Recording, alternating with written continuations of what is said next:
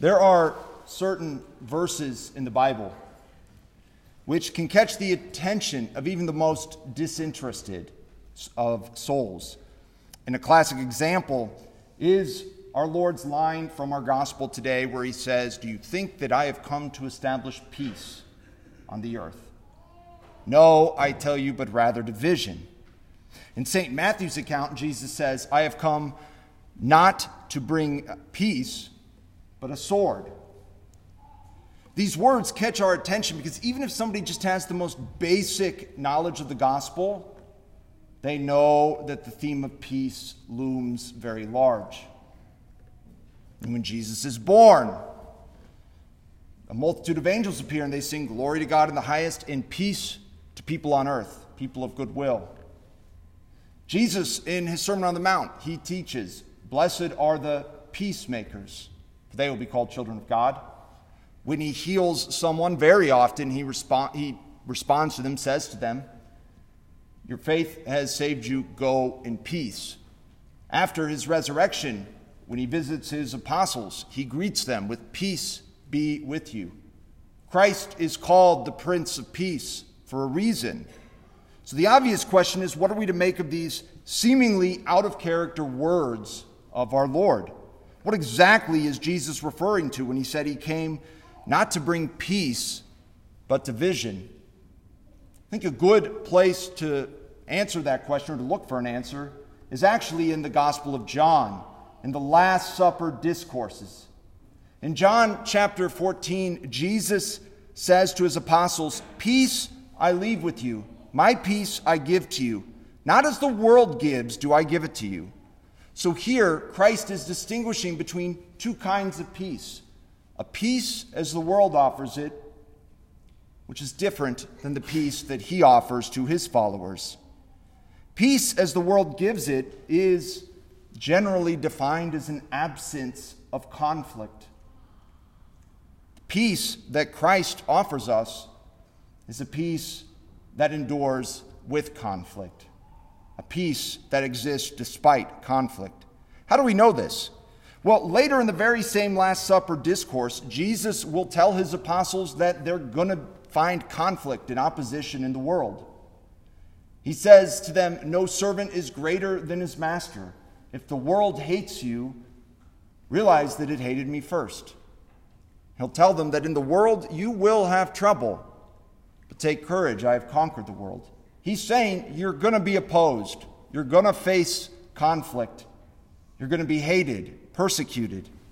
All of the uh, uh, remaining apostles after the resurrection of Christ would die a martyr's death, save for St. John, who died in exile. You're going to face opposition, but do not be afraid.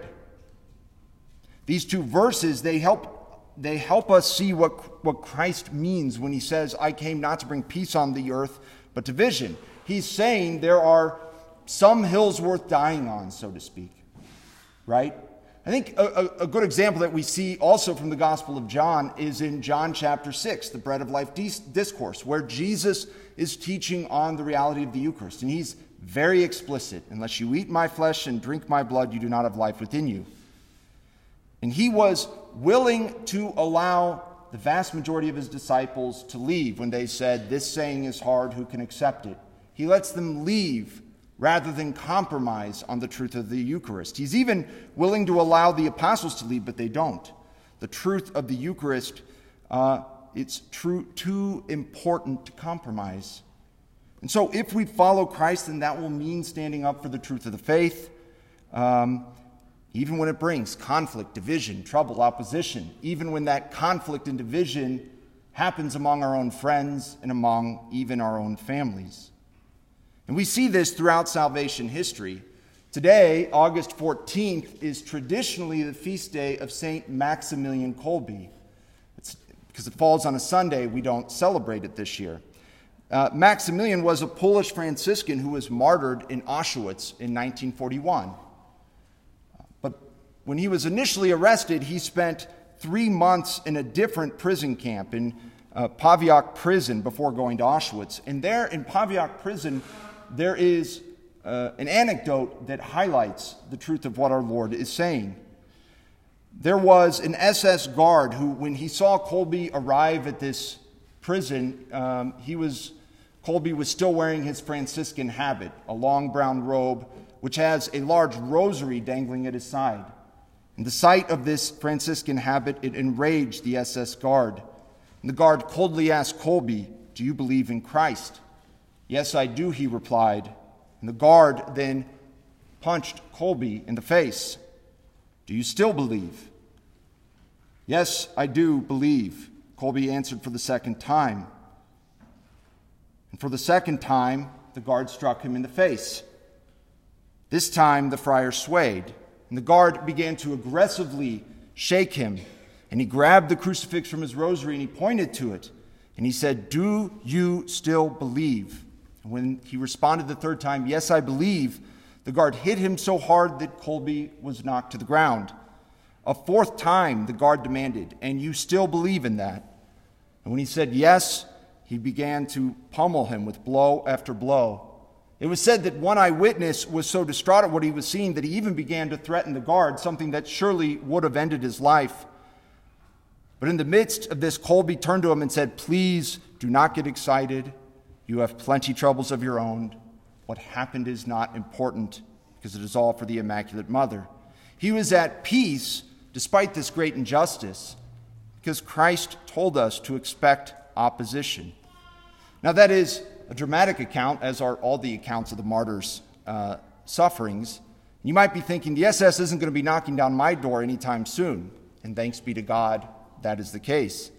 But we will certainly face opposition from the world for professing the faith in our secular climate that's grown increasingly hostile to the faith over the years. And we witnessed this on a small scale, uh, that we witnessed this dynamic this summer. And the church nationally and locally faced backlash for her pro life stance. Jesus didn't come to give us peace without conflict. Rather, he came to give us the peace the world cannot give, the peace that endures despite conflict, opposition, persecution. But there's another aspect to this gospel that we need to consider. Yes, part of it is that as Christians, we're called to proclaim the truth of the faith, to confront the evil that's in the world, even when it brings opposition. But part of it also, of this passage, means we must confront the evil that is within our own hearts and souls, seeking God's mercy, repenting of our sins. In Matthew's gospel, where Jesus said, I came to bring not peace but a sword. The fathers of the church point out that a sword is something that separates us, that separates, right? And so we must be separated from our sins. And this happens ordinarily in the sacrament of reconciliation. When we confess our sins with sorrow, Christ, through the instrument of the priest, separates those sins from us. In God's eyes, it's as if they never were.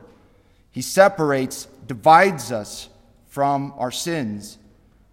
We must be separated from our sins, but the path of holiness is more than that.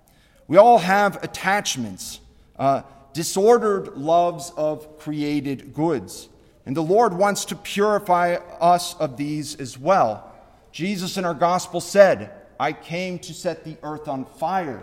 And how I wish it were already blazing. Fire is something that purifies. Gold is purified in fire. And so is our soul purified in the fire of His divine love. But there's one key difference between gold and us gold does not have a free will, we do. And we can freely choose not to allow our soul to be purified by this divine fire.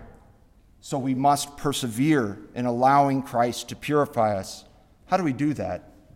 Well, daily by bending the knee in prayer. When we pray and put ourselves in the presence of God, we are putting ourselves in the presence of His fire of divine love that can purify us day by day, slowly but surely, and transform us into the saints He created us to be. By the sacraments, especially the Eucharist, we receive Jesus Christ really, truly, and substantially. And when we do receive Him, we ask Him to transform us. And then, of course, the cross.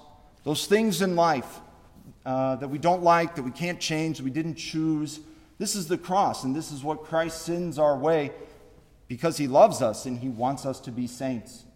We can either run from our cross or we could uh, grind our teeth and, and complain about it bitterly and just get through it, or we could embrace it as Maximilian Kolbe did, as our Lord did, as all the saints have done, seeing it as something that Christ sends our way to purify us and transform us into those saints he created us to be. Gold doesn't have a free will. It can't choose not to be purified, but we can. May we choose to allow the fire of divine love to purify us and transform us, to sanctify us on the road to heaven.